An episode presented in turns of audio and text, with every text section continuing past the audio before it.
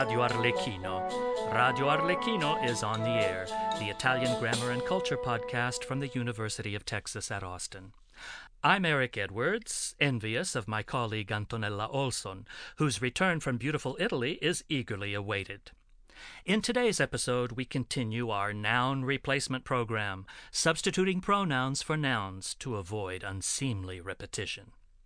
In our previous episode, we looked at subject pronouns and saw that although most of the time they aren't necessary because Italian verbs are conjugated to show the person and number of the subject, there are several instances where you really must use them. Then we looked at object pronouns and saw that there is a set for direct objects and another set for indirect objects, although the third person pronouns are the only ones that are different in the two sets. We had already seen in episode 10 that these object pronouns are attached to the end of verbs in the imperative mood. Last time we noted that they belong in front of conjugated verbs in other moods, and that they are attached to the end of verbs in the infinitive. We've been busy with pronouns. First up today, we have another set of object pronouns. Now, these are pronouns that replace either a direct or an indirect object. What sets them apart and makes them special is that the object they replace and the subject of the verb are the same person or thing. The subject performs an action that directly or indirectly affects the subject himself, herself, or itself. Because the action is thought of as being reflected back onto the subject, these verbs and these object pronouns are called reflexive. Before we go any further, we'll look at the forms of these pronouns. The good news here is that the first and second person reflexive pronouns are exactly the same as the first and second person indirect object pronouns, which are, in turn, exactly the same as the first and second person direct object pronouns. The singulars. Me, myself, to myself, or for myself, ti, yourself, to yourself or for yourself, or thyself for the Elizabethans among us. si, Himself, to himself, for himself. Herself, to herself, for herself.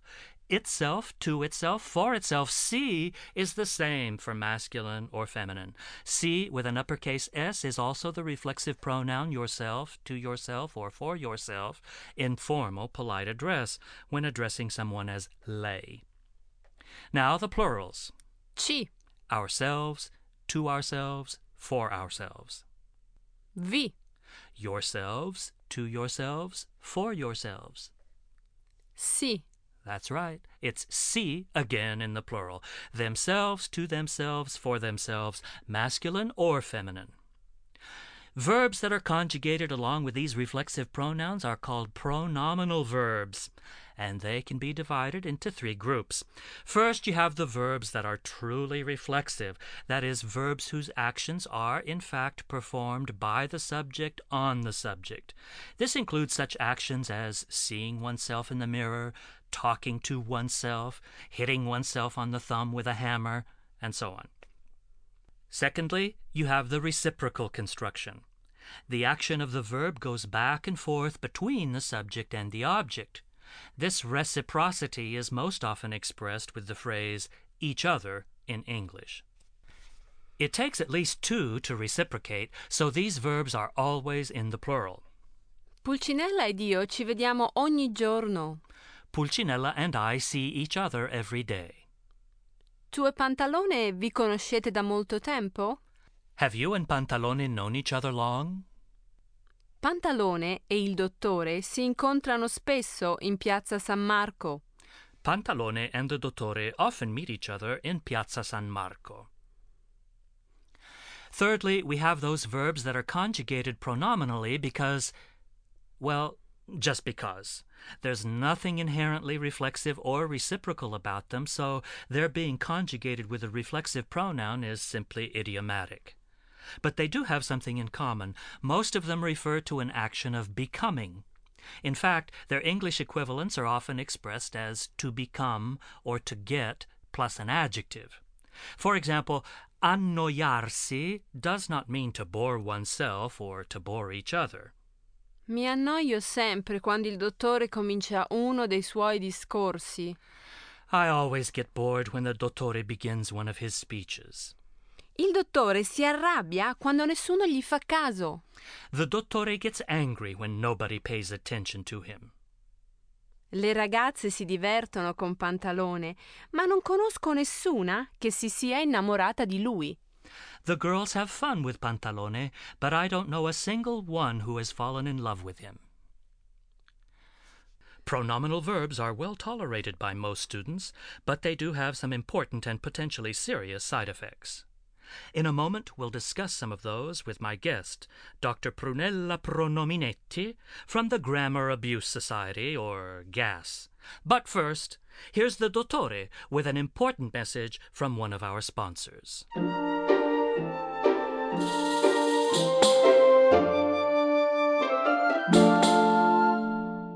Salve gentili ascoltatori, mi trovo qui nello studio oggi per svolgere un compito molto piacevole, quello di sottolineare quanto vi divertirete quando vi sarete impadroniti dei verbi pronominali.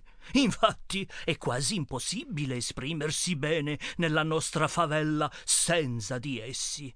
Non fermatevi ora, continuate ad imparare a coniugare soprattutto questi bei verbi pronominali che si offrono ora alla vostra riflessione.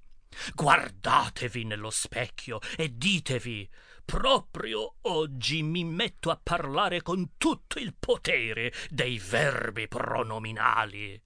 Me lo raccomanda il bravo dottore, che si specializza in queste cose ergo devono essere buoni.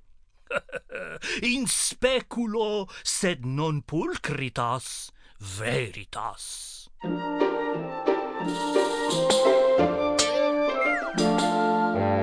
Thank you, Dottore. We'll all reflect on that, I'm sure. With me today is a distinguished authority on pronominal verbs and the widespread problem of pronominal verb abuse, Dottoressa Prunella Pronominetti from the Grammar Abuse Society. Buongiorno, dottoressa. Grazie, buongiorno. I'm delighted to be here. As mentioned earlier on our program today, Dr. Pronominetti, a moderate, judicious use of pronominal verbs is a normal, healthy part of effective communication in Italian. But we have all been hearing about their potentially complicated side effects. Gli effetti collaterali, sì. Now, just what is the most serious of these effects, Doctor? Questo è molto importante, Eric. It's very important for everyone to be aware that a reflexive pronoun, although quite small, is very, very powerful. How so, Doctor?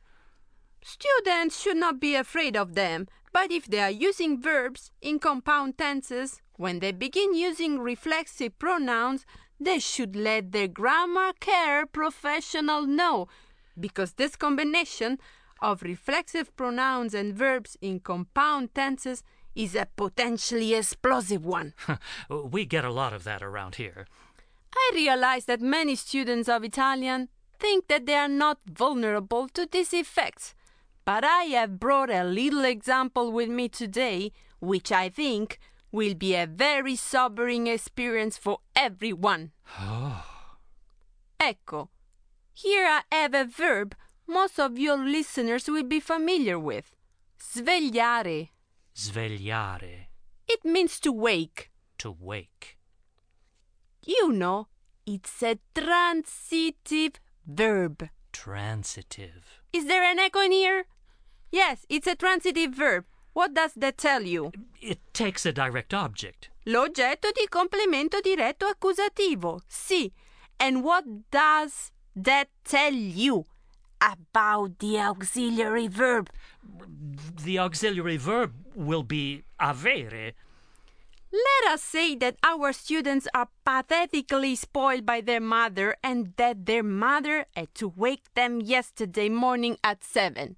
Say it. I nostri studenti sono penosamente viziati dalla madre. No, no, no, not that part. Mother woke the students. La madre ha svegliato gli studenti ieri mattina alle sette. Excellent. Ha svegliato. Now, let us indulge our fantasy for a moment and dare to envision that these students were somehow capable of waking up without maternal intervention. Do you see what I'm doing now? Oh, Dottoressa, you are combining a reflexive pronoun with this this transitive verb. yes. And do you observe what is taking place? Gli studenti, gli studenti si si Say it. Gli studenti si sono svegliati ieri, ieri mattina alle sette. What's happening? Behold the awesome power of the tiny reflexive pronoun. We have thrown open the gates of grammatical inferno. A transitive verb is now conjugated with essere.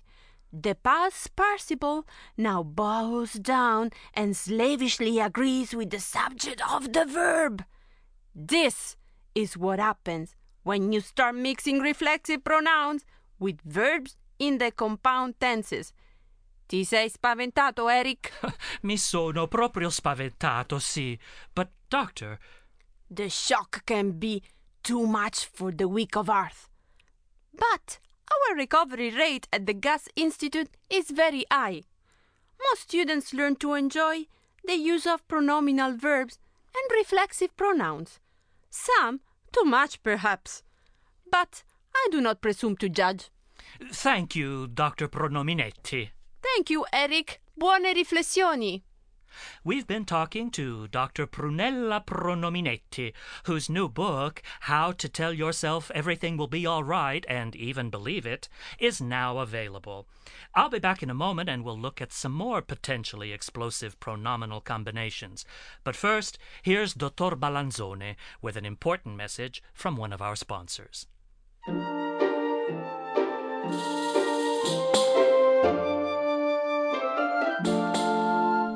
Signori e signore, studenti e studentesse, alti e bassi, belli e brutti, venite, ascoltate, imparate. Eccola, eccola, eccola, la sostanza quasi magica, senz'altro deliziosissima, che rende ogni mattina più che tollerabile. Chi di voi mi aiuterà a fare la prova? Lei, signore? No, lei, signorina.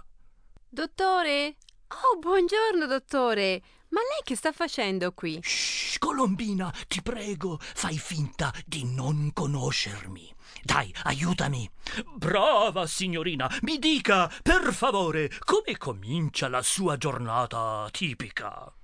Mm, beh, insomma, prima di tutto mi sveglio. Si sveglia, ottimo. La signorina si sveglia e si alza, non è così? No, cioè, non mi alzo subito, preferisco dormire ancora qualche minutino.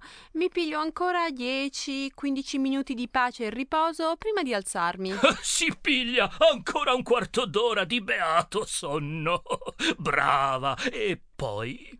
Mi alzo, sì, mi metto l'accappatoio, mi lavo la faccia. La signorina si alza, si veste e si lava. Brava, brava. Mi guardo allo specchio e. Si guarda allo specchio e come si sente? Mi sento. Mi sento come se avessi una nebbia densa intorno alla testa. Ho capito. Tutti ci siamo sentiti così la mattina presto, non è vero? E ci dica, signorina, come si libera da questa nebbia mattutina? Bene, io come tanti altri mi preparo un buon caffè. Si prepara un buon caffè. brava, brava. E, e quale caffè usa lei, signorina? Io? Um, beh, io a casa c'ho il caffè Valazza. Ah, ah, il caffè Valazza ce l'ho anch'io qui. Vediamo adesso se sa riconoscere il caffè che, secondo lei, lei beve ogni mattina. Oh. Ecco, tre caffè diversi. Uno e solo uno è il suo caffè Valazza. Lo saprà distinguere dagli altri? Venga, signorina, li assaggi e ci dica qual è il caffè che secondo lei è quello più delizioso, più profumato, più capace di distruggere quella nebbia mattutina. Eh, volentieri. Ecco la prima tazzina. Coraggio, assaggi pure. Come lo trova? Oh, questo caffè è troppo forte. Avete sentito? Questo caffè è troppo forte. Eh, Forza, avanti, prego, signorina. Ecco la seconda tazzina. Assaggi. Come lo trova? Oh, questo caffè è troppo debole. Avete sentito? Questo caffè è troppo debole. Ora ci resta solo questa, l'ultima tazzina. Assaggi. Come lo trova? Oh. Mm. Ah, questo è il caffè che fa per me. È perfetto. Avete sentito? Questo è il caffè che fa per lei, il caffè perfetto. Signorina, crede che questo sia il suo caffè Valazza? Non lo so, ma è squisito. Me ne offre ancora un pochino, dottore? Abbia pazienza, signorina. Vediamo prima quale caffè è stato troppo forte. Ecco. Ecco caffè Valazza! Troppo forte il caffè Valazza! Oh. Vediamo ora quale caffè è stato troppo debole. Ecco, caffè Valazza Light! Troppo debole il caffè Valazza Light! Oh. Vediamo ora quale caffè è stato perfetto! Ecco, caffè chiarezza! Caffè chiarezza è il caffè che fa proprio per lei, il caffè perfetto che distrugge la nebbia mattutina. Caffè chiarezza, chiaramente il migliore, ve lo dice il dottore. Grazie, Colombina, mi hai proprio salvato. Mi rallegro, dottore. Thank you, Dottore, Colombina. I'll be sure to have a cup of Cafe Chiarezza tomorrow on my way into the studio. Well, we've been hearing and seeing all kinds of pronouns all over the place subject pronouns, direct object pronouns, indirect object pronouns, and reflexive pronouns. And I'm sure you've been keen to notice where these pronouns have been located in relation to the verbs they belong to. Before we call it a day, though, we do have one other pronoun feature to spring on you, one that you're bound to love. Many of our extra alert listeners will have already noticed that many times a verb will have not just a direct or an indirect object, but both at the same time. Pulcinella sings a song to Arlecchina. Pantalone opens the door for Colombina. The dottore reads a legal clause to his client, and so forth. These objects are all subject to the pronoun replacement program, and when two pronouns are associated with one verb, some interesting metamorphoses take place. First of all, we want to remember that when we have two pronouns associated with one verb, one of the pronouns will be a direct object pronoun and the other will be an indirect object pronoun. And one thing that will always happen is that the indirect object will be the first of the two to appear in the sentence. If Pulcinella asks Arlecchina to prepare a coffee for him, Arlecchina, preparami un caffè, per favore. And Arlecchina might answer, Ora no, Pulcinella, te lo preparerò stasera. Arlecchina's answer has two objects. The coffee is the direct object, the thing she will prepare, and Pulcinella is the indirect object, the person for whom she will prepare it. She replaces each object with a pronoun. The indirect object pronoun comes first. Arlecchina addresses Pulcinella as tu, so that pronoun is ti, and it comes first, as the indirect object pronoun always does. Then the coffee becomes lo, masculine singular third person direct object pronoun, and then comes the verb. Notice that the pronouns, even when there are two of them, come before the conjugated verb. At this point, some of our listeners are jumping up and down in their seats because they hear something else going on in Arlecchina's answer. She didn't say ti lo preparerò, she said te lo preparerò stasera. Ti became te. That's right. When you have a pair of object pronouns, the first of the two, the indirect object pronoun, always undergoes a spelling pronunciation change. Now, I know that this is a cause for great excitement. Ha ha! Incoming phone call. Some foggy brained listener, no doubt, wanting to find out where to purchase Cafe Chiarezza here in the U.S.